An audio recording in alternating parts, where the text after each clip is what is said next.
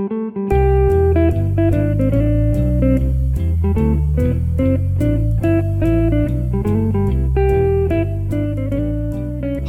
and welcome to Oh No, Ross and Carrie, the show where we don't just report on fringe science, spirituality, and claims of the paranormal, but take part ourselves. Yep, when they make the claims, we show up so you don't have to. I'm Carrie Poppy. And I'm Ross Blocher. And this time the claim they made was that coming down to Costa Rica and taking ayahuasca is a good old time.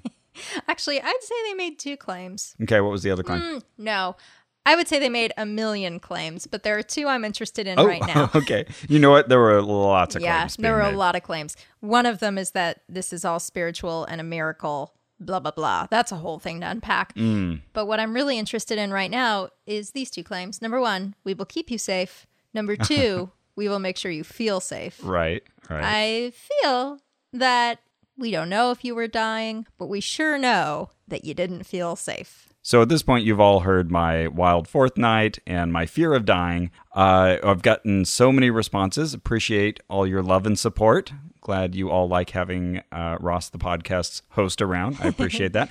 And uh, a range of responses everywhere from I'm a medical professional and what you had was definitely serotonin syndrome and this could have been very dangerous to yeah, you were probably just worried, but you were fine. Right. Uh, so we've gotten we've got a lot of And far more of the supportive, oh my gosh, this is so scary kind than the latter. we definitely can't know for sure the actual danger I was in. I'm sure I was in far less danger than I felt at that moment.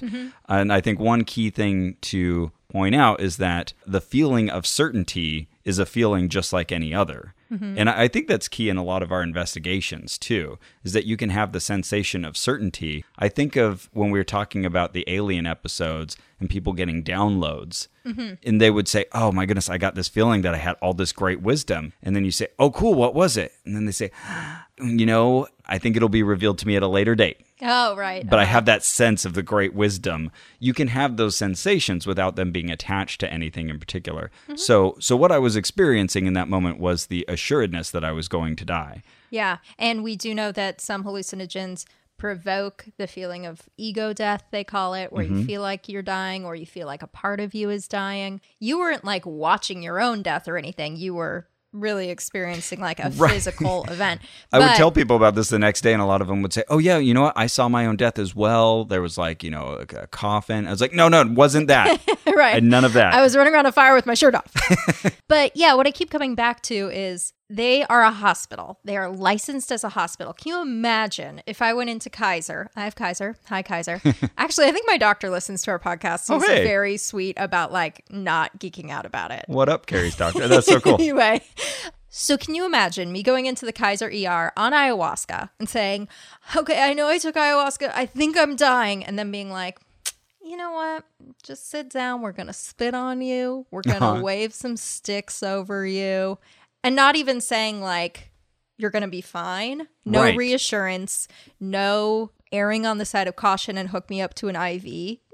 No, because these are not hospital standards. I didn't say this, but I'll say it in this interview that we're about to have with Dr. Jeff here. But if anyone had just come up to me as I was doing this, as I was talking to them, saying, Hey, I'm trying to stay alive, help me out here. I'm just letting you know everything I know. If they had just said, Hey, just want you to know, you know, we've got eyes on you. This we've, happens sometimes. We've seen this before. We know you're going to be okay. If you pass out, we will get you to the ICU immediately. We'll get you hooked up with an IV. If they had said that, that would have been fine. And I think maybe they were worried about ruining my spiritual experience mm-hmm. and just, you know, wanted me to get through it. right. Maybe that's what was going on. I'm not sure. But that would have helped me to Right. hear that. I think then I could have taken that and I would have processed it in the moment and it would have helped. I don't think this is intentional, but I think it ends up being a bit of a bait and switch because you're brought out there on this promise of both safety and feeling safe. Mm-hmm. And, you know, they kind of position themselves as we're the safe place to do ayahuasca. Those other places, uh, dicey. But here, we do it differently. We get it. You're an American who's used to like a robust medical system. Mm-hmm. If you freak out, we got your back. Oh, well, you know, we have to pull you out of one of your trips one night. Okay. That's Mm-hmm. kind of their sell. That you get there and then it's like, eh, actually, you just need to go through ego death, so we're not going to say anything about this. Right. And apparently they did mention that there is a death like experience for some people, at least when I wasn't in earshot or I wasn't getting it. Somehow I hadn't heard about that beforehand. I don't think they said that. okay. Because Are you remembering something or? no, I just later on it sounded like they said they had warned us that that was common or that might happen. But Okay. for all the talking that happened before and in preparation for these trips, no one, as far as uh, I no. heard, said, "Oh yeah, you might think that you're actually dying." The closest thing is that someone asked a question after the first or second ceremony, said, I felt like I was ODing. I felt like I was dying. Jerry said, Great. I- and I think we talked about that was in a at- previous episode. That wasn't at the ceremony, but that was one of these side meetings. yeah, it was one of Jerry's talks, but it was after a ceremony. So it definitely wasn't before all the Oh, ceremonies. gotcha, gotcha. But also, you know, you mentioned they kind of act like they've told you something. This will be a theme. like, Uh-huh. um, spoiler, I've talked to Jerry quite a bit since we've come back. He does claim to have said things that I feel I would both remember and write down. Right, right. If they had been said, Correct. they would be in Carrie's notebook. Yes, we're both very diligent note takers. there was another reporter there who I've also talked to about his memories of Right. certain things that Jerry thinks he said. And um, yeah, I'm not confident he has said them. So this is a lot of exposition here, but we're just trying to cover some of the feedback we've gotten. And I want to say that I still feel if you're going to take ayahuasca, this is probably the best way to do it of the available options. It may be. Uh, certainly, I wouldn't recommend going. You know, we've heard terrible stories of Mm-hmm. people just going to small shops in you know various other countries. Peru has been mentioned many times. Mm-hmm. Yep, people Ecuador. people have been taken advantage of. Yeah. Uh, Re- and really terrible death stories, not only of people being murdered, but also really terrible death stories. And some people have died on ayahuasca because they have a bad reaction or whatever. And then if you are far from a hospital, you are fucked. Absolutely. Yeah. Um, you know, it's interesting though that you say this might be the safest way. That's kind of how I felt about it. Like, well, this was really bad, but the alternatives are not very good.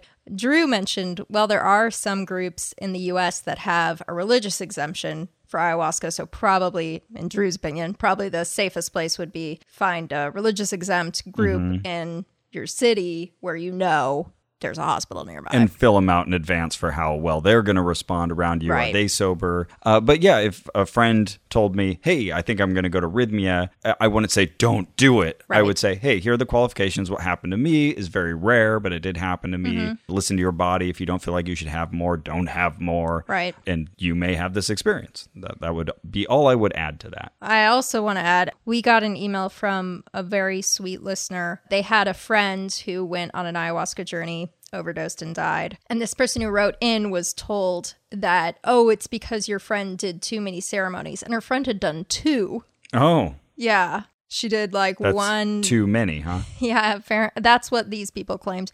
But anyway, she, um, yeah, she passed away right there. Oh man, Yeah.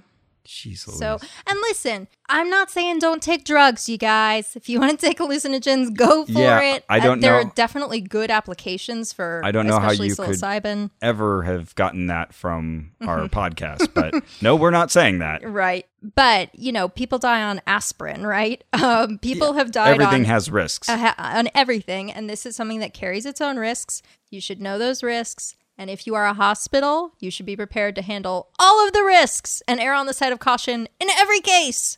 That's it. Seems reasonable. So there you go, folks. That's a lot of our qualifications based on some of the feedback we've gotten. But also, thank you for getting us to 2,000 donors. We buried the lead here. Yeah, so we're releasing yet another episode very early because you got us to 2,000 new and upgrading Maximum Fun monthly donors. Thank you so much. oh my gosh. I can't believe we got here this How fast. awesome are these people? This is amazing. Oh, and thank you everybody for all the wonderful notes you've been writing us about Yeah. the difference we've made in your lives and and what the show means to you. And it's just amazing to hear that because we sit in front of a microphone after doing these crazy things, and you don't always remember all the people that are hearing these words. So uh, it's super cool, and we love you all. Yeah, thank you so much. And for everybody who's listening to this who hasn't quite jumped on board yet, it's okay. We get it. You still have several days.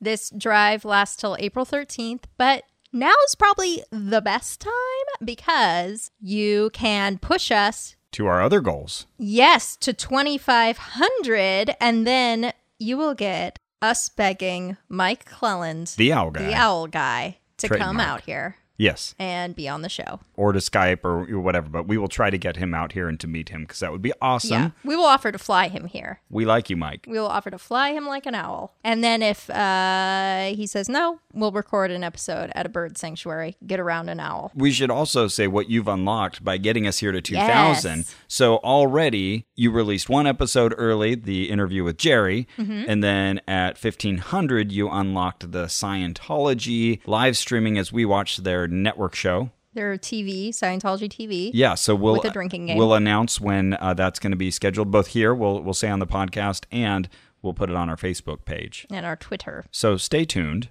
Yes. And at 2000, not only do you get this episode early, but look soon for our Ross and Carrie Sing Disney album exclusive to donors That's right. on the Maximum Fun donor bonus site. Pretty cool stuff. And we will be singing the songs a cappella from memory.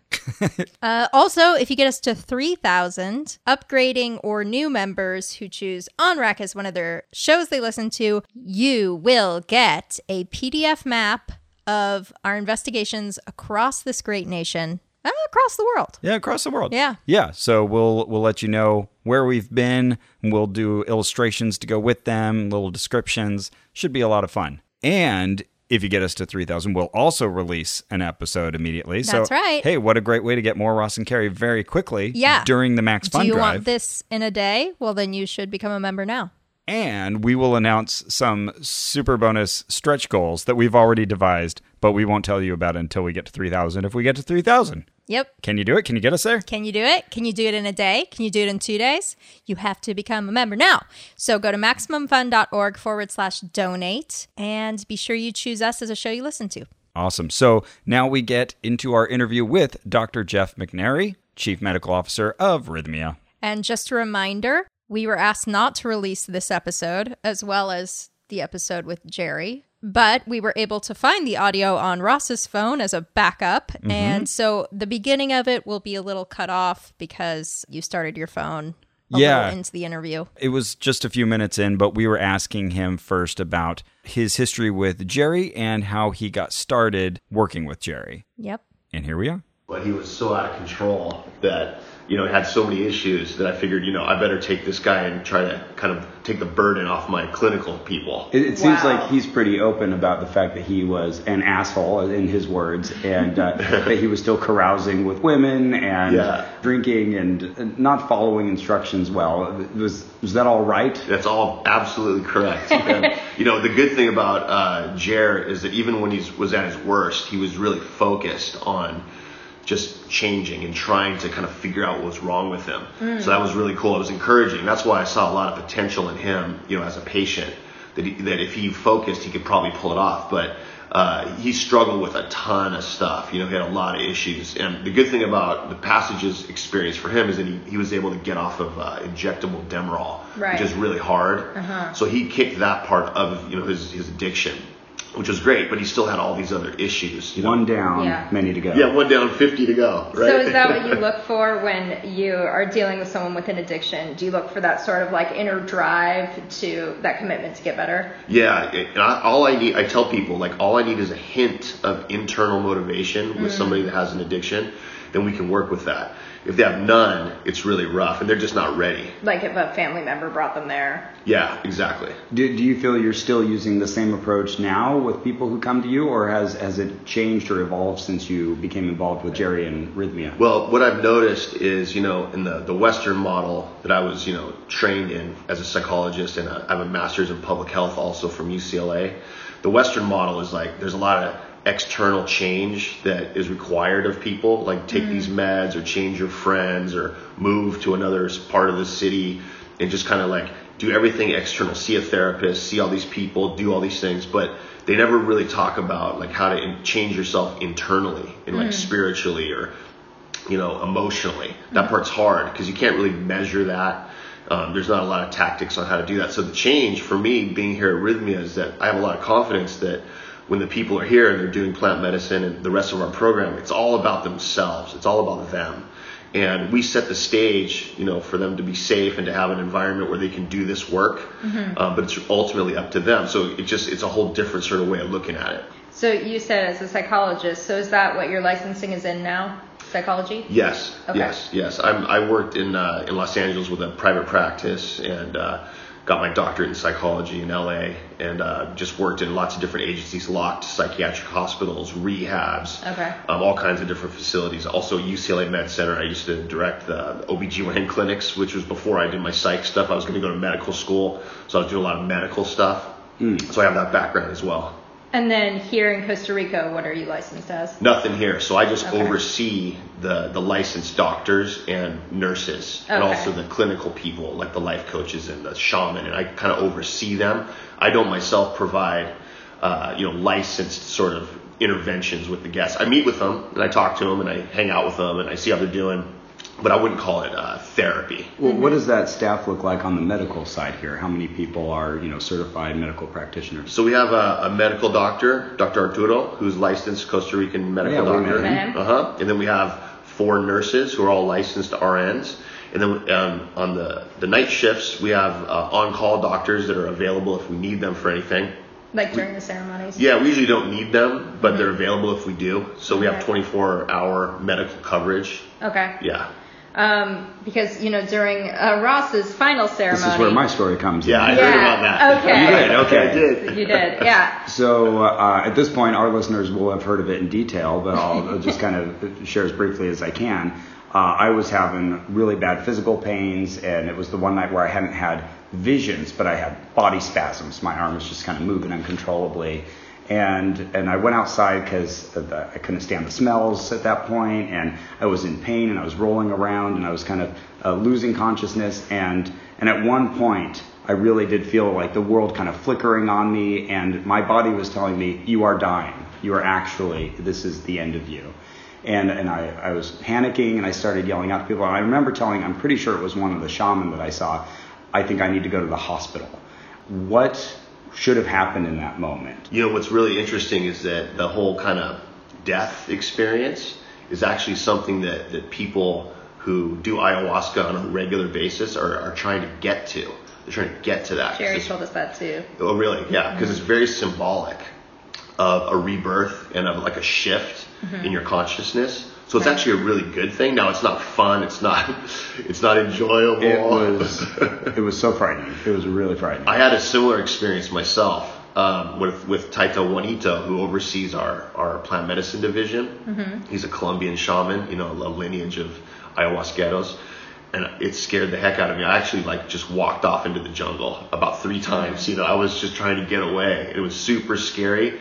Um, but what I what I realized through that process, and we've had other guests have a similar thing, is that it's it's super healthy because you're shifting and you're evolving, and that physical side of it again is really scary because like you're still aware of yourself, you know, to some degree. And you're like, this isn't normal. This doesn't feel good. I'm Right. scared. Right, Right? Yeah. right. Yeah. Yeah, and I, I felt like I had only a portion of my consciousness still on, like firing. Yeah. Like I could feel I had lost part of me. Yeah. And so there was just a little little me still like reaching through the window of this fisheye view of the world. And that little you was asking for an ambulance. Yeah, so I guess. yeah. I can relate. Believe me. yeah, well, I mean, but ayahuasca has killed people. So how Sure. do you figure out if someone is really in trouble or Yeah. Yeah, you what- know it's in their brain? What would have tripped the wire to actually get you know people putting me on a gurney or putting me on an IV? it would have been heart rate dropping significantly or rising significantly. It would have been something called a serotonin syndrome, which have symptoms of anxiety and also, which, you know, it sounds like you had a little bit of that. Uh, a lot. Yeah. Well, I, I think I was staggering around for at least two hours. Yeah. Uh, just uh, uh, doing this information dump. I lost my ability to. Uh, like to filter my speech, so it was just it was just pure the stream of consciousness dump, and I was telling people that I was dying and over and over. yeah, Yeah. yeah. So, Now, but what's no one, no, yeah, no one made that medical intervention. Yeah, Yeah, and no yeah. one checked his heart rate, so how would you know if it Yeah. had Well, the, the lowered? shaman are very interesting people. Um, they're they're obviously very skilled and trained in what they're doing. So they're aware energetically, but also observationally of like what somebody's doing that could be problematic. Mm-hmm. And if somebody like really needs that medical care, in their opinion, there's certain behaviors that are going down. Not necessarily the fear of the guest, right? But it's more about like what are they doing physically? What are they doing? You know, are they screaming? Are they which again is very rare, you know, to have like that emotional outburst. Okay. Or they Sounds like running. That, oh, that was me. yeah, you could have been. You could have. Yeah, I was for a screamer. Yeah, so for I sure, guess we're looking sure. for like what what is a specific um, yeah behavior or symptom that would trigger trigger the medical response. Yeah. So usually it's a lack of consciousness, like just laying there kind of limp. That's a big part of it. Okay. Okay. When you're when you're physical and moving around, you're usually okay. That's not something that's like a red flag totally. You know, they kept an eye on you, I'm sure. Yeah. You know, but it's Oh, yeah. not if you were to like all of a sudden just pass out and lose consciousness and just kind of flop down, that would be something that we would Like to know, go from one to the other screaming and then Exactly. pass out. And then when you mentioned, it's interesting too, a good statistic is that, you know, you mentioned that people have died on ayahuasca, which is true. They have not here at Rythmia, but they have, and there's 13 recorded cases, like, in the literature that show that. And, and what I've been able to do, when I was studying all that stuff before we opened, I was looking at the circumstances, if they were available to, to be found. Um, a lot of people that go off to ayahuasca retreats aren't medically screened ahead of time mm-hmm. or when they arrive. So there's meds that people are taking that are contraindicated. Right. There's psychiatric conditions that are mm-hmm. contraindicated, like schizophrenia is Sure. not yeah it's not uh, kosher to be take That ayahuasca. No bueno. Exactly, exactly. so and there's also heart conditions that can prevent mm-hmm. people, and also brain conditions. So if people had strokes, mm. or if people had traumatic head injuries, there's a lot of things that can prevent people from doing ayahuasca in particular. Yeah. So the data that I saw on these 13 people, I didn't see all the 13 data because some of it didn't exist, but the other about seven that I saw, they had other issues going on. They were mixing things. One guy in particular was drinking liquid tobacco during the ceremony that he died at. That was in Peru, and that was like obviously you know a little much.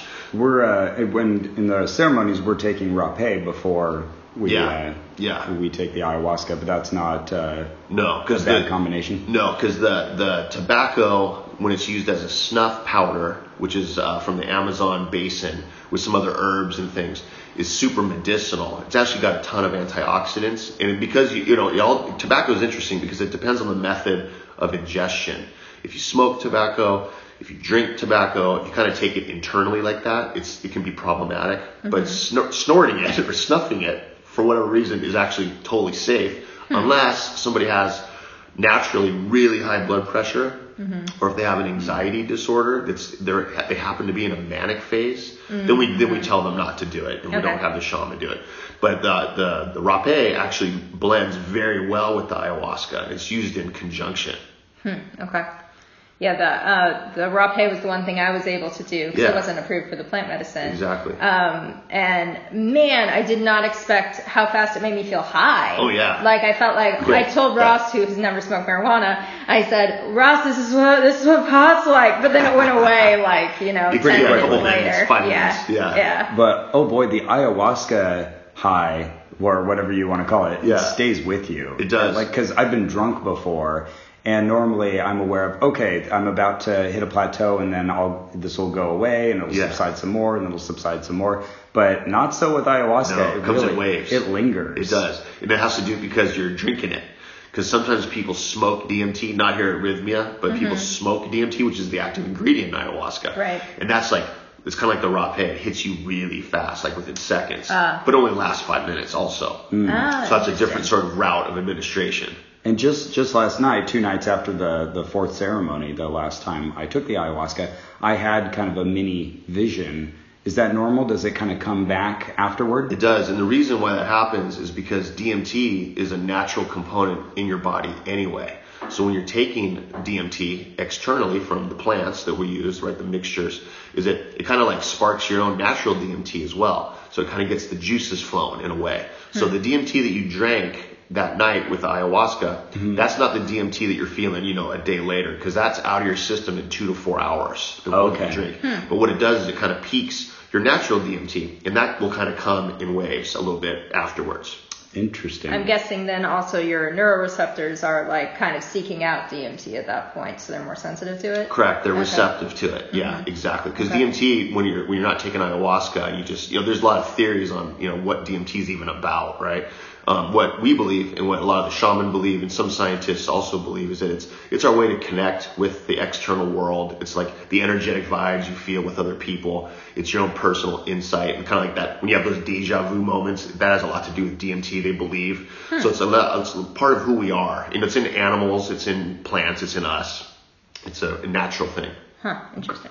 Have it, have any people gone to the ER from your ceremonies? We had uh, we had one guy bite his tongue. Okay. Um, we didn't we didn't know he bit his tongue, but he just was kind of spitting, and there was some blood, so we were concerned. We didn't know like what was up, so we took him to the ER. But we found out he just bit his tongue, and they didn't stitch it or anything. He just came back, you know, that evening. And then we had another lady who fell not during the ceremony. She was in Tamarindo, the town nearby, and she broke her her arm, so she had to go to the Uh-huh. ER. But as count. far as ceremonies, he's he's the only guy out of about 1,900 people. Okay. Yeah. Well, I, I met a guy the other night who uh, said he came here a year ago and then he didn't bite his tongue, um, but that the next morning he he was he was feeling super super anxious. Went down to the ICU.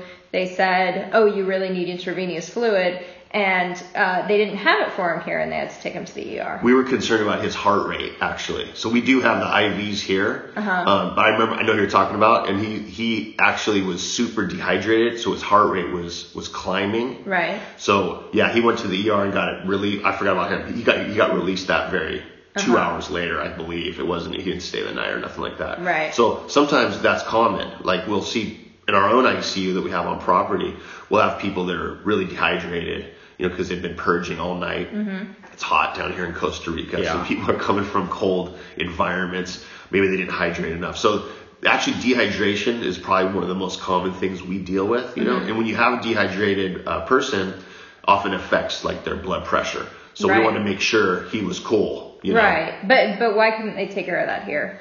Uh, we just want to make sure that he wasn't have a because we did an EKG also on him. Uh-huh. we just he had an irregular sort of heart thing going on, which which by the way was normal for him before he Uh-huh. even came here. Right. So we just want to make extra extra certain that he was cool and he was really scared. So we want him to feel comfortable too. Okay. You know, we were confident that he was fine, but we just you know he was worried, he was upset. We just want to make sure he was you know Right. gonna be okay. So we just sent him to the place nearby here. But so you can do an IV with Oh yeah. saline or whatever. Oh yeah, yeah. We have the full. We're we're we're required to keep on property from our license with the Ministry of Health a certain amount of IV bags and all the different solutions that we mm. need. So we have a fully operating ICU. Right, like an urgent care center here. Okay, good. I- I'll just say from from my own perspective, I think if someone had told me as I was shouting all these things, like, "Hey, you know what? We've got we've got eyes on you. If you if you drop out, we we're gonna get you on on IV, or we'll take care of you. Don't worry about it."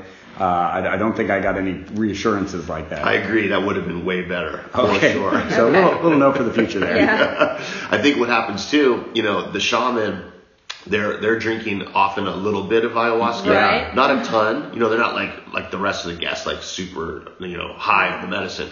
So they're in a certain energetic vibe where they're they're aware in their way, you know, maybe not in the way I would do it medically necessarily, but they're aware in their way about who's cool and who's not. Now, of course, that's why we have you know crossover with the Western docs and the Western vibe that I bring, right? Mm-hmm. So no, I agree. I think it would have been really helpful to hear, you know, hey, don't worry, Ross. Like, Yeah. you're cool. We got you.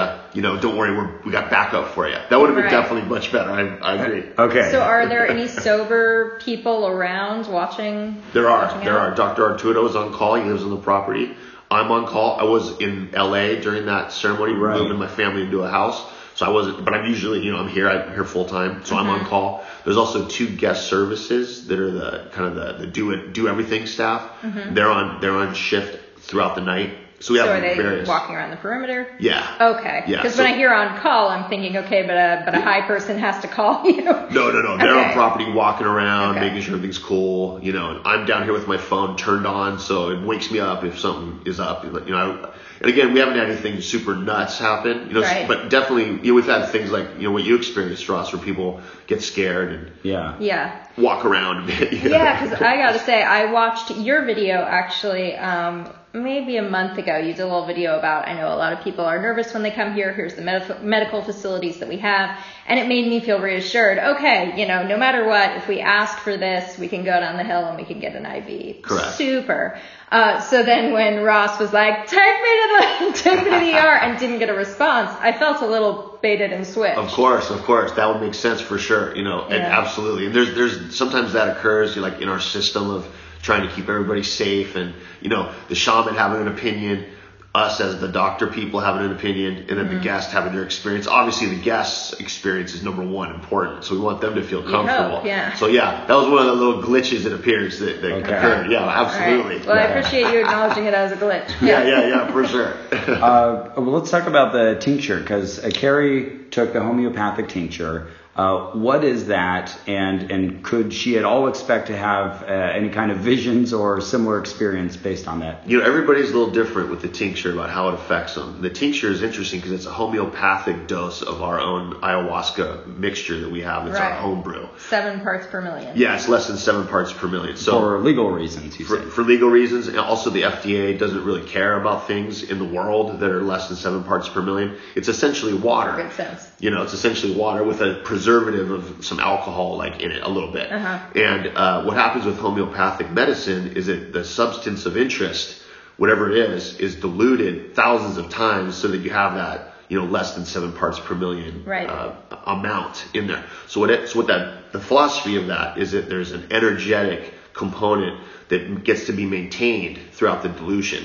So the substance isn't there, but the the energy of it is. And so again, that's just homeopathic medicine. That's why you know there's pros and like, people think it's real. Some people don't think it's real. You know, it Yeah. has a lot to do with your own sort of opinion about it. Well, and by the logic of homeopathy, uh, you know, the like cures like. So it, it seems like if you have the essence of ayahuasca in the water, it'll do the opposite and make you really sober.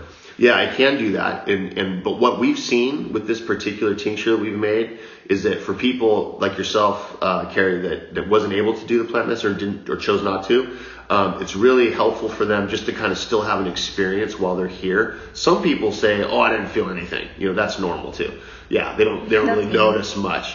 What we do see being more effective with the tincture is that people that have done the ayahuasca and then they go home and they take a bottle with them. Mm-hmm. And then they do it and it kind of keeps them in that energetic vibe. But if you haven't done the ayahuasca and you just do the tincture sometimes it's hard to kind of like feel that energy because you're not Right. really familiar you know with the experience from before. Mm-hmm. So you know it's not something that's like super powerful you know when you're when you're here. Yeah, it sounds about as powerful as the placebo effect. it can be. Yeah. absolutely. I mean, if it's kind of like taking a rock home from the ocean and it reminds you of being at the ocean. I fair would say that's very, very accurate in a lot of ways. Yeah.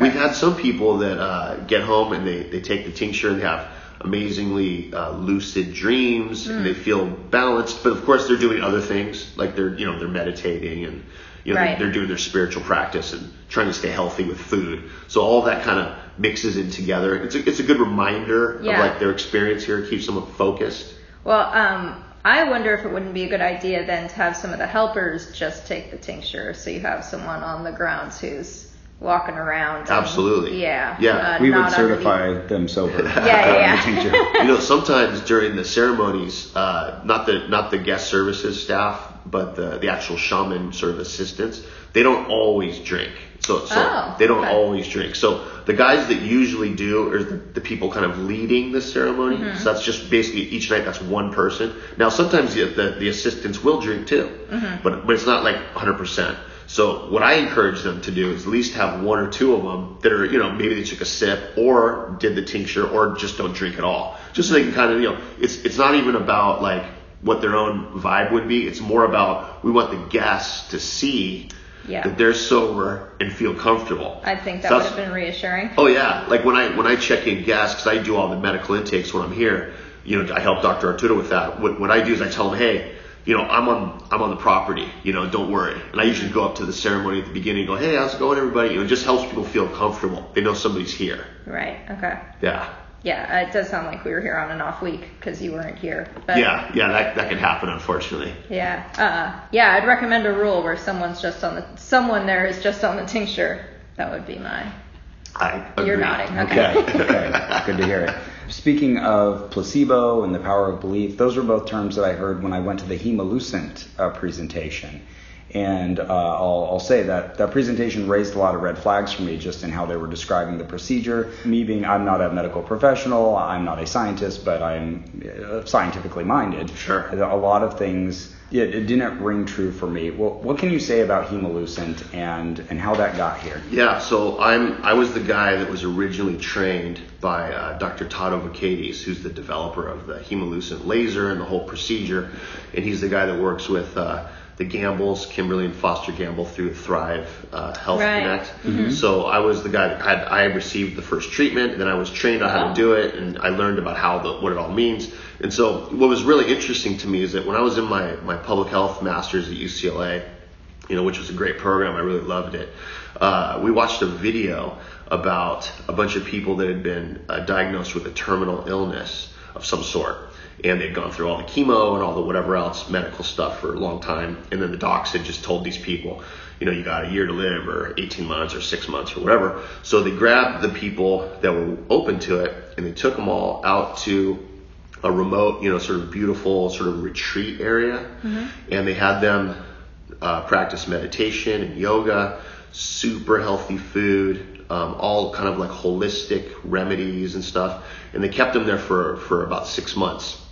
And there was a huge proportion of the people that came back to their homes and had been cured. They were cancer free or whatever illness they had was gone. And not all of them were that way. And so the study raised uh, questions about like, okay, was it all these, is all these like procedures we did? Or is it just the mind? Yeah, was there a control group that looked at the uh, same population There without was. this? Okay. There was a control group. So some of the people, you know, that had been diagnosed with terminal illnesses didn't, you know, participate. So they were the control group. So they didn't go out to this retreat.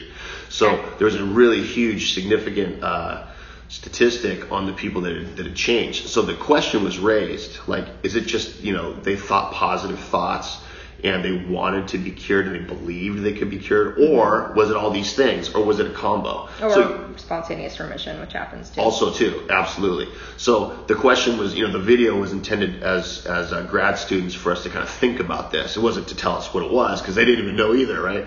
So I found that really fascinating, and I've seen. Do you remember what it was called? You know, I don't. It was Okay. like in 1996 or something. Okay. I don't Oh, wow.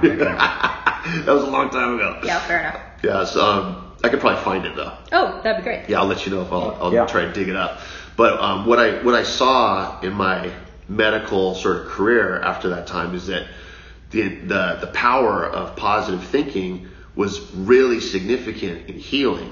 Now it wasn't 100%. percent It didn't, you know, it wasn't a sure thing.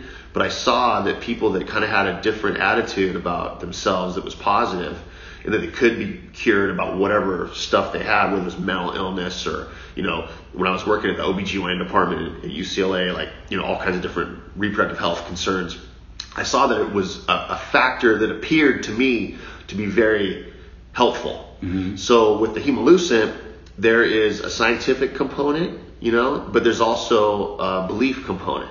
And if you believe you can be healed, but you're also getting this medical treatment, then we believe that this, that the outcomes will be better. You know, that's kind of the philosophy behind it. So you feel that the, the laser guiding the stem cells that have been pulled from the blood, that that's a necessary part of that process, or I do, and the reason I do is because the, the research that Dr. Todd did, he took uh, these what they're called the very small embryonic like stem cells, and he took them and put them in a fluid medium, and then he did all kinds, you know, as scientists do in the lab, they just try all kinds of different random stuff.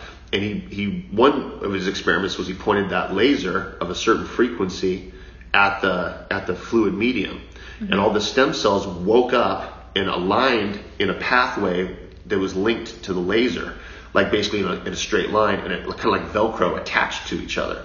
And so that was some research that he did that showed that these very small embryonic like stem cells, which are actually considered by mo- most scientists to be debris or dead dead cells or dead tissue because they're not turned on. Mm-hmm. So what happens is like if you do uh, a trypan blue dye, which is a way to look at cells under a, an electron microscope so you can see them. Mm-hmm. What happens is when you dye them with this blue dye, if a cell is alive and viable, it kicks the blue dye out because it's like, what's this? It doesn't belong here. Mm-hmm. So those cells that are clear are, are white or you know they have the, they're not blue. Mm-hmm. All the cells that are blue are the cells that absorb the dye and they don't kick it out because they're not viable. So that's considered debris. Hmm. So very small embryonic like stem cells before they're activated absorb the dye and are blue. So that's why most science believes that they're not anything relevant. So what happened was when Dr. Todd lasered those cells, they turned on is a way to kind of look at it, and then they kicked out the blue dye when they did the study. So they became viable. They became awake. And so that's what happens with, with the procedure for Hemalucence is that we get your, your own stem cells that are these ones in your bloodstream. We laser them And this was a study that was published and peer reviewed. Correct. Yeah. Okay. Yeah. And he had to do it abroad because uh, at the time, this kind of stem cell stuff wasn't really legal in the U.S. It is becoming much more legal now. But in the U.S. at the time, it was like kind of hush hush. Because So we, of the embryonic element. well, just because you know they put a big blanket on a lot of stem cell Right. sort of stuff because yeah, the umbilical cord, uh, blood, and you know even all stem cells don't come from that, some come Right. from bone marrow, fat tissue, dental pulp. Right. But he had to. It just was the FDA just wasn't having it back then, so he had to go abroad to do some studies. Okay. Um, yeah, so at this point, why do you think it's not accepted by the mainstream medical community? You know, there's different philosophies on that. I'm not exactly sure why. Um, I believe, you know, with any kind of like cutting edge research, medical stuff, there's people that have built their entire careers on a certain procedure or a certain methodology. They're kind of the, the top of the heap as far as getting research grants and money for their studies. And if something comes along that, uh, in a sense, kind of has forces them to shift what they've been studying or believing, you know, they're resistant to it, you know, because their whole career is built on that. I've seen that forever in my career. I used to do research at the Neuropsychiatric Institute on prenatal diagnostic screening procedures with Latin American women, and it was crazy, like how it was so competitive with like other researchers and other docs, you know, if we had a different approach. It's just crazy, you know, because people build their entire reputation on a certain way of thinking. Yeah, I mean, I know that's that could be true of an individual researcher, but I'm thinking, you know, we've got cancer charities and uh, research arms like the Cochrane collaboration that you would think would be able to sort of independently look at those studies and decide whether they were legit and back you up if they were. Yeah, and I, I believe there's some agencies that are kind of more open to that. There's a lot of agencies that are not, because a lot of those agencies receive lots of money from sources that aren't necessarily interested in, uh, you know, getting rid of disease. Um, even though you know, on the front, you know, their their facade, in a sense, is we want to cure cancer. My belief is that yes, there's lots of groups that do, and there's lots of, of course, lots of people that do. Probably more that do than don't. But the powers that be, at times, are preventing that because of the economic component.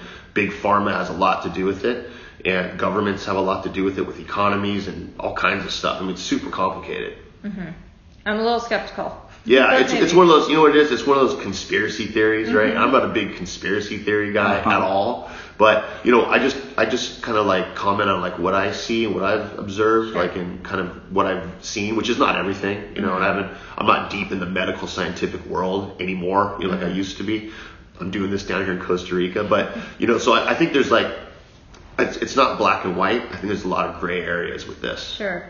Yeah, um, so as a, a person trained as a psychologist, usually with a chief medical officer, I'd expect like a physician. Why did Rythmia Yeah. choose to have a, psych- a psychological professional? The reason is because of my uh, my medical background in managing healthcare agencies, and also my policy background in public health, where, which was uh, health law and program development.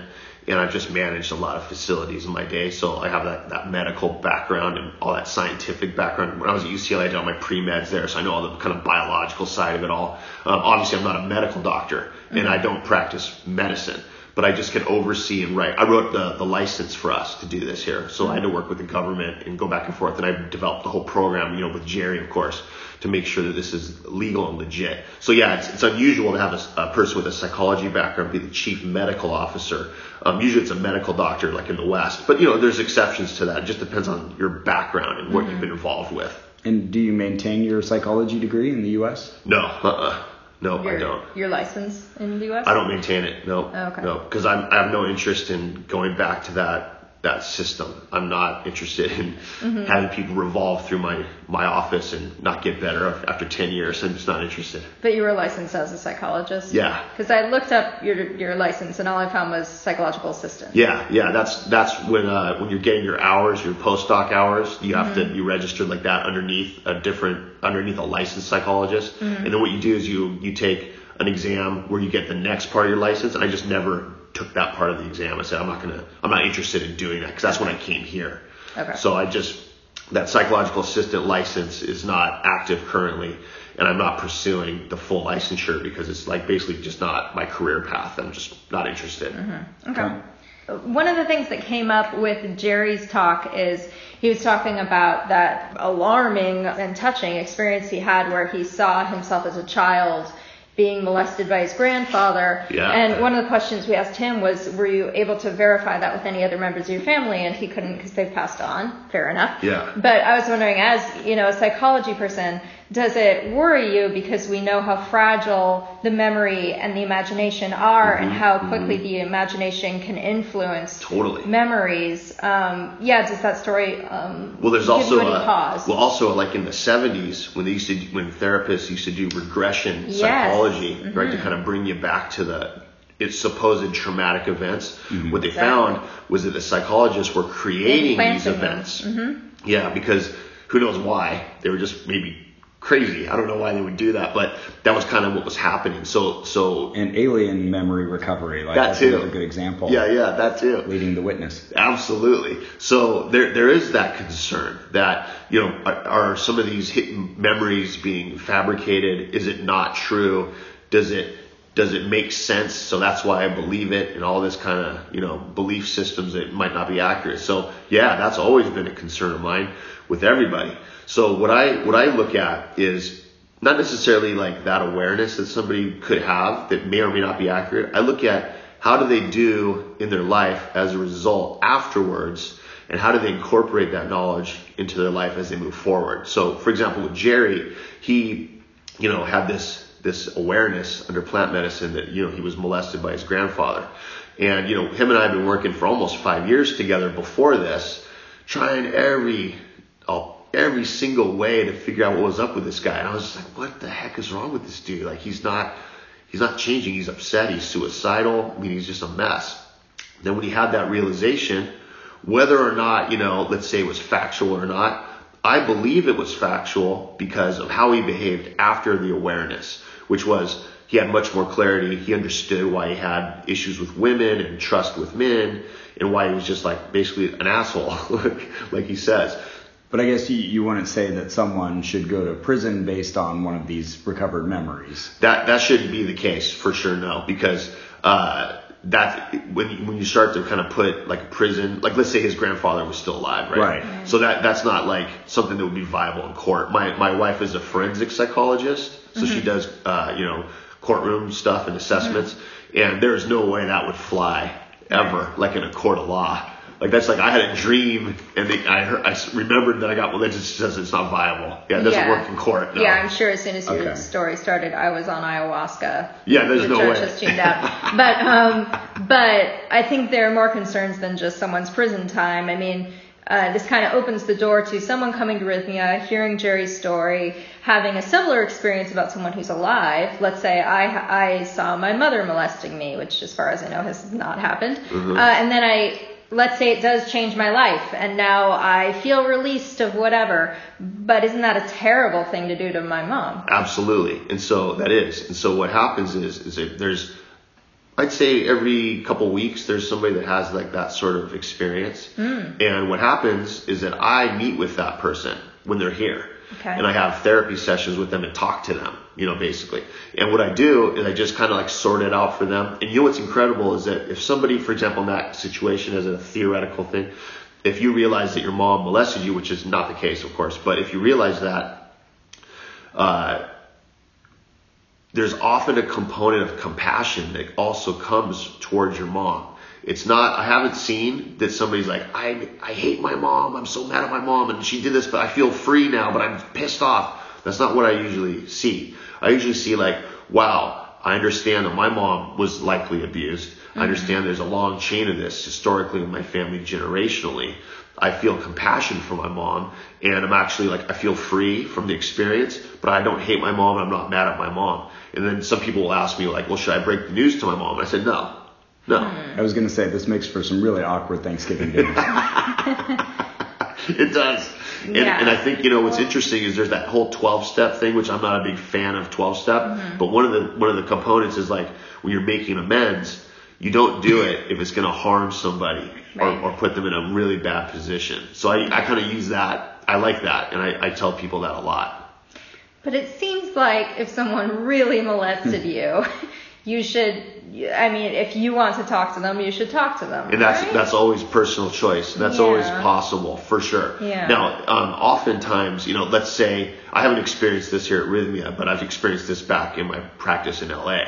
Like if they're, let's say, you know, let's say I got a, a young, like a teenager as a patient or a 20 something, and their dad is you know in their 50s or 40s or something, still young, and still around kids, and still potentially can abuse, Yeah, right? go. So then I, I do further investigation, and that's basically a Child Protective Services report. I let them sort it out. Mm. So the the nice part about, at least in the West, is that I don't have to get involved with these people that aren't my patients. I just report the case. You know, if somebody has that you know experience, then you could there's ways to kind of get it sussed out.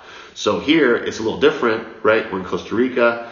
People have these experiences on plant medicine you know, it may or may not be the actual detailed facts of what's going on. So we don't, I don't call child protective services. Let's put it that way. But if there was an event that, that is, that raises red flags, like, okay, well, there is somebody currently potentially molesting kids, we will file a report and we will have that crossover it back to the, to the West. Yeah. We just haven't had to deal with that, well, you know, yet. Thank God. Yeah, you got a bit of a double-edged sword there, don't you? Because uh, yeah, on the one hand, if someone really might be molesting kids, obviously you should report it. Uh. On the other hand, we know how the, ma- the imagination works and how it can affect memory, and Correct. you might be fire all you might be calling CPS on someone who Yeah. never did anything, and that's, Usually, that's rough. We also refer people, like for example, somebody in that situation, we'll have them, you know, either sometimes they've already had a therapist they work with. If that's the case, we refer them right back to the therapist. We do a release of information consent form. Then I'll talk to that therapist and just kind of give them, a, uh, you know, the gist of what we experienced here with the patient. And then they, they take it from there, you know. So there is chains of connection between Yeah. us and you know the people back home. So it does sound like someone could have an experience on plant medicine where the plant medicine quote unquote lied to them. Potentially, yeah, because it could it could be all symbolic. It could be. I mean, it's, it's so it's so Right. complicated, We just Like- heard a really touching story yesterday about a guy who had an owl oversee a surgery in which uh, many uh, little Wow. lights were weaved through his body by aliens. Wow, and, interesting. Uh, I wouldn't call that literal. Yeah, neither would I. I would call it, you know, his own body healing himself, and the way to intellectually understand that is through those symbolic mechanisms. Well, speaking of the body healing itself, uh, Jerry mentioned witnessing someone's tumor go away during a ceremony. Were you there for that? I was, yeah, and there was a woman that had breast cancer, and it was Wow. gone and not detectable after the after the week here at Rythmia. So, do you think then that ayahuasca can potentially cure cancer? Um, I believe there's cases of that happening. There's actually a really good report done by a, a medical doctor who had prostate cancer. Who, again, it wasn't like a scientific study, but it was his own, as a medical doctor, his own opinion about what happened. He claims it cured his prostate cancer. Now, is that true or not? Again, it's hard. It's really hard to study that to actually know. Okay. I think it's a combo of things. I think that ayahuasca has a lot of medicinal qualities. It pulls out toxins. It it shifts things hormonally and neurochemically. That's all common knowledge. But then if you have that belief system of like, you know, I want to be healed from this and I'm totally plugged into me, there's a lot of things that can happen that are amazing. We've heard from Jerry that his original experience was not on ayahuasca, but iboga. I believe early on Rythmia did use iboga here for some people. Yeah, our first plant medicine was Iboga outside of Rythmia before we even bought the place. Yeah. And Oh, and- outside of Rythmia. Yeah, we did we did we did Iboga Oh, together, but you Together. weren't serving it. No, this was when he went to Costa Rica on his House. own, and I came a couple weeks later and did it. That was Right. my first plant medicine. And that was at Iboga House? Correct. Okay. Correct. And uh, yeah, we wanted, we loved the medicine, still do. We thought it'd be amazing for people that had addictions because you know ibogaine is the one alkaloid of iboga that they use for opiate addiction to help people get over opiate um, abuse. And the full plant, which has 13 alkaloids, has more kind of psychospiritual components to it. It's milder because if you take the full plant of iboga, about 30% of it is ibogaine. So there's still that component of ibogaine, but it's like m- more mild. Because ibogaine by itself is hardcore. Okay. Hardcore. That's for really serious heroin addicts. You Okay. know. So so what happened was that we loved this medicine. We saw the benefits of it. So we wanted to. When we bought this place, we originally were going to do it uh, iboga.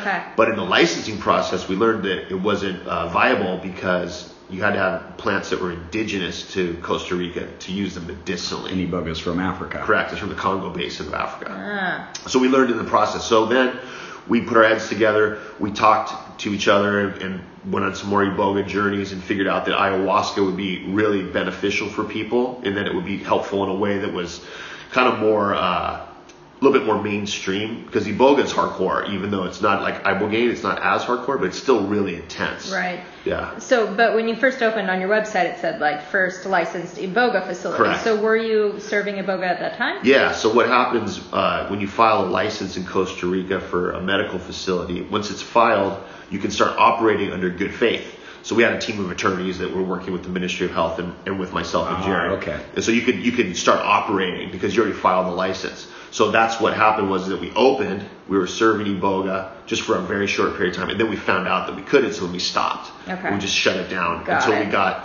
the ayahuasca on the license. And was Muganda leading those ceremonies? Yes. Okay. Yeah. So he ended up being investigated by the local authorities, right? Is that why he left? Yeah, because when he was at Iboga House, way Uh-huh. before us, before we even met the guy, there was some issues up there with health with some of the people, and you know they they got rough crowds up there, you know, because Mm-hmm. people who seek out Iboga are usually really hardcore heroin addicts. You know, it's kind of the, the crowd that it's not everybody, but it is definitely a big part of the population. Are they just looking for a high or they're looking to get off heroin? They're looking to get off heroin. Okay. They're looking to get off heroin. Right. But so of course you know that people strung out on heroin for years are you know they're a rough crowd. They're Sure. they're not stable and a Right. lot physically. Be- I mean, there were a couple deaths at Iboga House, right? As far as I know, there was one. Okay. I think it was in a couple years in Like- May before we met the guy. Yeah, You know, I- 2013 or so. yeah. Yeah. Yeah.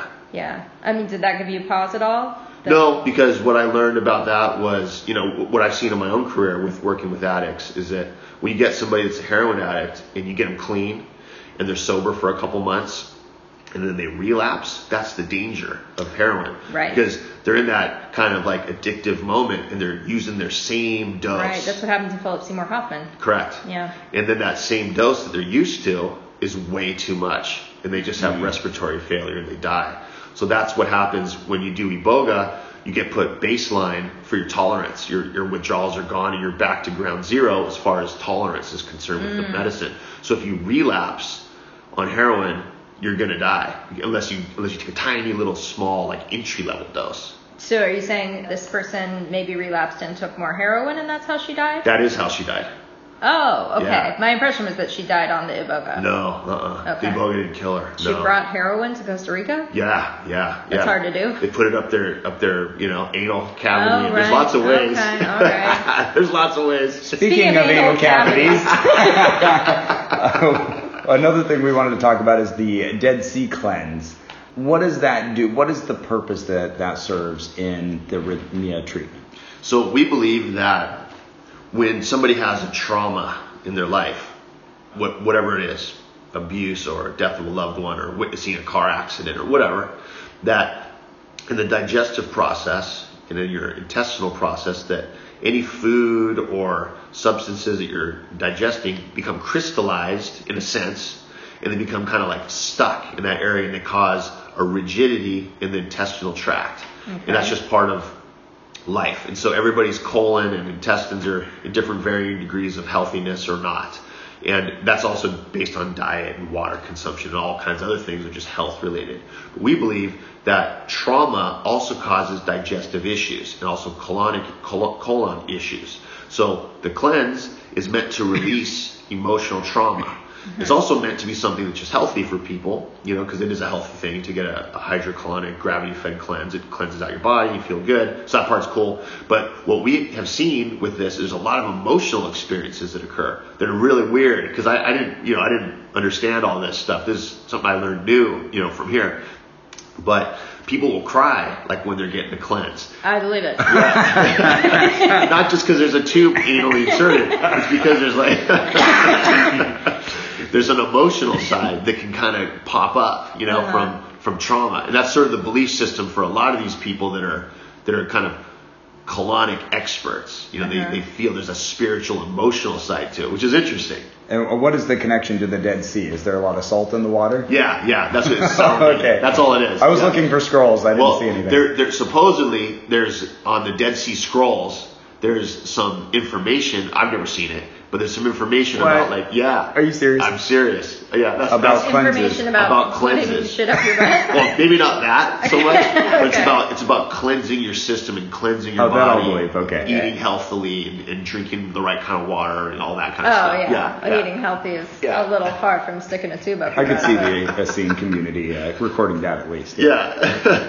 Oh yeah, and then people here also we noticed we're doing Reiki. Is that something you can buy into? Well, uh, you know, Reiki is is really cool because you don't have to touch the patient. You know, Right. it's, it's all energetic work, and so I'm I'm a big fan of Reiki. You know, when I was in LA, I used to refer a lot of my patients to go get Reiki sessions if you know if they were open to it. Mm-hmm. So we've seen a lot of good shifts with people that do that. So it's really positive. Do you think that that's a mental thing, or do you think there's actually energy coming out of those people's hands? I think it's a combo of the two. I think it's a combo. I mean, I don't know if energy's coming out of somebody's hands, but I mean, I just know that we're all connected energetically. Like we're all mm-hmm. made up of positive and negative charged ions, right? Like the rest of the universe. So if you can kind of like hone that somehow, you know, which I don't know how to do that. I'm not a Reiki person. Like I don't know how to do that. Well, I don't mean to brag, but I took, certified. I'm a Oh, cool. certified Reiki uh, practitioner. Ah, good. But I went to the class, and uh, the teacher said it doesn't even matter if you believe this, and I was like, oh, good, because I don't believe this. uh, but uh, she said she was like, that's just fine. Once I put the energy in your hands, it's there. So do you feel it? Carrie is reaching her hands out to Dr. Jeff. I feel something. All right, cool. Is it awkwardness? No, no, I'm I'm way past awkwardness in my field. Can you uh, can you define for us? We've been hearing the word miracle bandied Yeah. about a lot this week, Yeah. and, and and I'd say the the most scientific measurement of it we've seen is like a constant running number of the miracle percent. Yeah. So the last I heard it was at 92.47 percent. Yeah. Uh, how would you define a miracle? The way I define the miracle is there's a couple of ways I look at it personally. Uh, one kind of real practical, easy way to look at it is your intention, your goal, uh, what you came here for, whatever it might be. Did you figure that out? Did you get that realized here? That's one way to look at it that I often look at it. The other way that I look at it, and our company looks at it, is did you did you learn who you've become while you were here? Like mm-hmm. you know the the disconnect that's occurred in your life from your physical self with your emotional or spiritual self. So did you see who you've become? Then did you get a new heart, which means you kind of rebirth or feel like a new person. And then did you reunite with your soul? Did you get back plugged into you? Are you connected? And now can you move forward? So that's what the miracle means. And that's what that's about. It's self-reported by the guests at the end. Right. With an exit survey, like did they get it or not? You know, 92 plus percent say that they did. And some just say that they don't, you know, for whatever reason. So so my near death experience would classify as a solid miracle then. Correct. Okay. Did it feel like a miracle? I, I wasn't how I would have described it at the, at the time for sure. yeah. Yeah, it does feel like there's a little peer pressure here to like reconceptualize things that happen to you as a miracle. Absolutely, there is. There is. There is. All right. appreciate that. There is. Yeah, Yeah. because um, even today at breakfast, someone asked me how my week was. And my week was great, right? So I'm like, oh, week was great. I had a lot of fun. And then they said, "Y- did you get what you came for? Or some something kind of leading me toward the miracle question. And I said, well, I don't know that I'd say experienced a miracle, but that's a high bar. And the response was, but it's not a high bar. It's a miracle that You're you breathing. even you even exist. And I thought, well, then I came in with a miracle. I was breathing when I arrived. Yeah, yeah, right? no, true. So what happens with most of these guests is they're very uh, kind of at the end of their rope for whatever reason. You know, a lot of anxiety. They've been on meds for decades. They're they're in a trauma place. And they're just desperate. You know, they're going through a divorce, all kinds of really extreme things. So these people need healing right now. You know, you showed up, as far as I can tell, you're very well balanced and you know Thank you. you know Thank you're you. you're not like necessarily seeking some big huge shift for you. I mean maybe you are right? And mm-hmm. so so you're already like you've done a lot of work and you already kind of know you know you know who you are and you're you know you're you're good. That's not the norm here. Most of the mm-hmm. guests are pretty upset and they're struggling.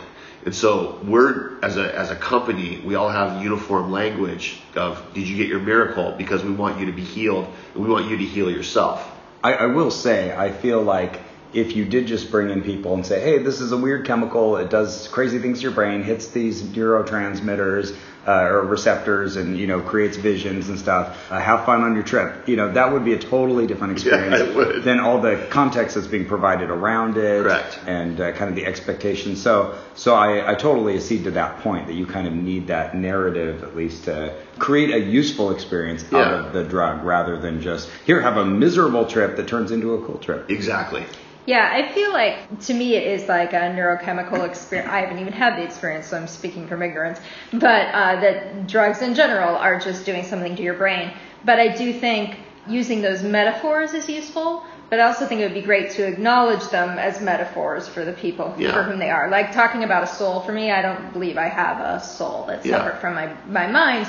But I can use that metaphor as like the thing that I feel internally that has my emotions and my identity. Yeah, that's what I usually say. I tell people it's your, your physical self and then your emotional or spiritual self, depending on what they believe. Oh, okay. hmm All right. Yeah, I, I mean, it sounds like I wish you had been here all week. Because I think for We Jerry, for Jerry, I We think love it Jerry, is- Jerry's awesome, but I think he has a little bit of a different mindset. I think his Yeah, is, his is very role is literally spiritual. Yeah, and, his uh, role as CEO is a little different than mine. Sure. You know, where I'm, I have a background of working with thousands of people going through a lot of stuff in their life, and he's new to it in a sense. You know. Mm-hmm. Yeah. If you had another Jerry come in today, would you handle him any differently than you did Jerry of many years ago? Absolutely yes, because now I have this tool in my toolbox that I know works, and I would have them immediately do plant medicine. Mm. Absolutely yes, yeah, I would be the first thing I would have them do. Now, people are resistant, you know, to it sometimes, so you know, soften them up a bit. But yeah, I wouldn't waste five years trying to get him to do yoga. You know? So now, how's your relationship to passages? Have you told them like, hey, do some plant medicine? yeah, well, they're, I'm great friends with the owners, and I've hired most of the staff that are still there. Oh, you're poaching them all. Oh, you're bringing them over here, you mean? Well, no, no, no. I, I don't poach them, but I'm the staff that are currently running passages are a lot of the people that Oh, I hire. you hired Yeah, so I'm great Got friends with passages, and the owners are awesome. Chris and Pax Prentice, I love those guys, and my good friend Michael Shaner is the intake director, and I have a lot of people I, I know they're in love, and so they'll they'll refer people to me down here. I'll refer people up to them if they need that. So yeah, we have a great relationship with passages. Okay, cool. Because I, I remember reading that they didn't quite believe in addiction as a disease. Is Correct. that right? Correct. Okay. Now, Yeah. how do you feel about that? I agree. I, I don't think it's a disease because I view disease as something that you catch without you really wanting to catch it. Like cancer is a disease. Okay. Uh, Crohn's disease is a disease. You know, diabetes is well, you said you can eat less sugar get diabetes, right? But uh, addiction. Now it's it's interesting because they say, well, addiction is a disease because it changes the way your brain processes uh, reward and pleasure, right? Right. So yeah, of course. Well, you do alter your brain when you have an alcohol addiction, absolutely. But to say that it's a disease, in my opinion, uh, takes the responsibility off of the individual to make a choice. Hmm. And they, they just say, well, I'm, I have a disease, like nothing I can do about it, so I'm screwed. So Hmm. I just drink and that's what I do. So I just think it takes away from the, the healing ability. Yeah, absolutely. Okay. Yeah. So what about like depression, anxiety? Would you call those diseases? It depends because there's different versions of those. There's people that have clinical uh, neurochemical depression with very low dopamine that inherited that sometimes, Right. or just environmentally they have that because of where they live. So that's one thing. Then there's the depression of like not having the emotional tools to deal with life and having a negative mind frame and just looking at everything that my life sucks and that's a whole different kind of depression. So I've had both types of patients, ones that are successful in life but they can't stop crying and then they have these moments where they can't get out of bed. And so those people actually, in my opinion, have a neurochemical actual depression.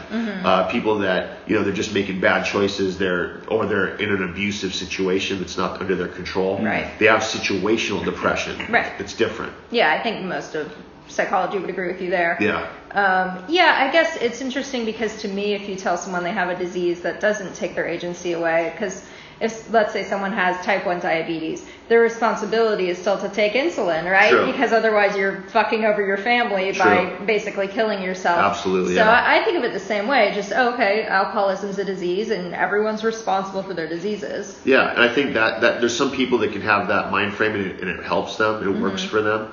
Being in the addiction field for so long is my view is that more so it's something that's like a negative self image. Okay. More so. That's not for everybody that. Right. Some people it it really helps them to think that way. Helps them stay focused, it helps them kind of like maintain their sobriety. So I'm all about that. That's great.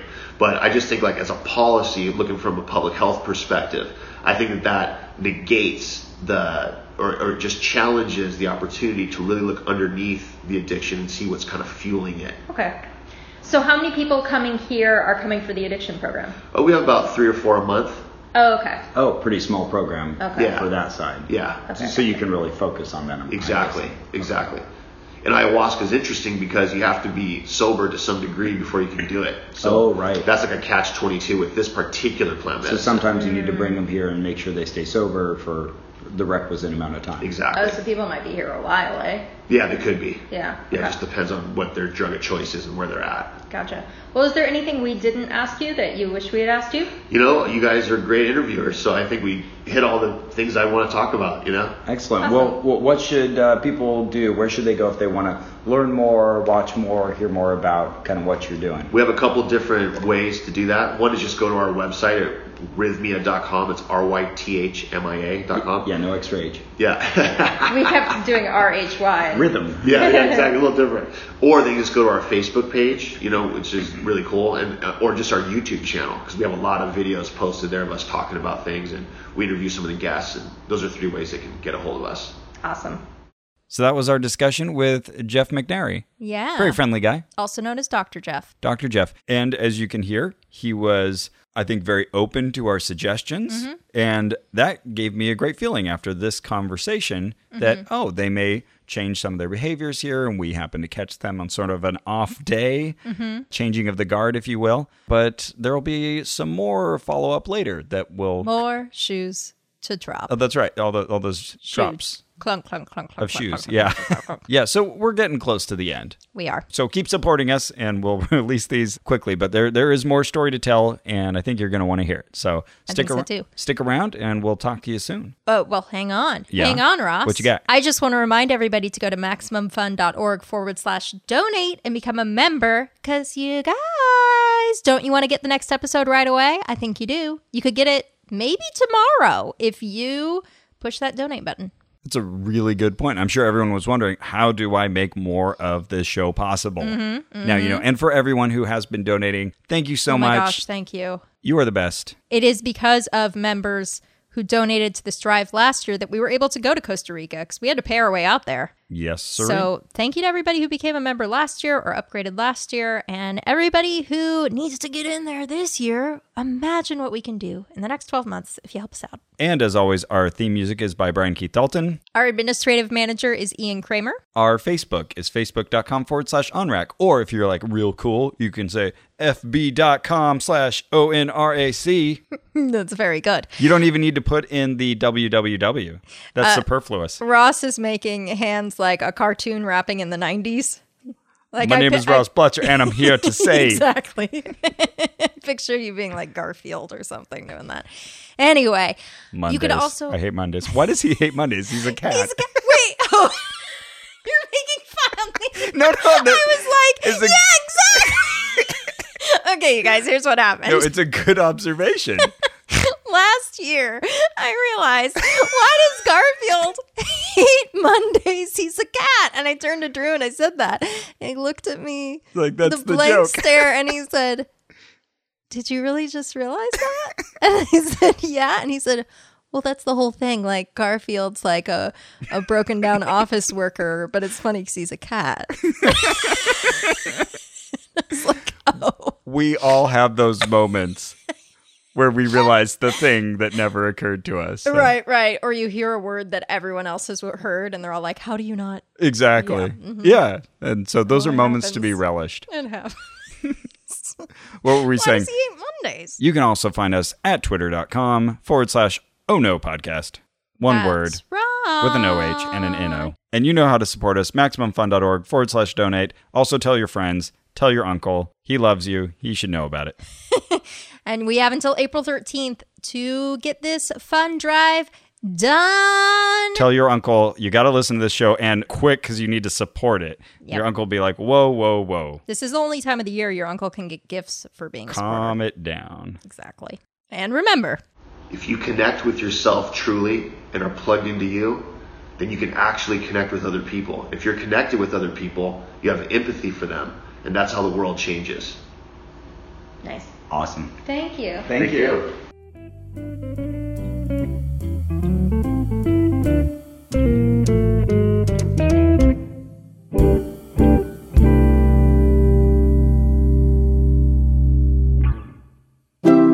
MaximumFun.org. Comedy and culture. Artist owned. Listener supported.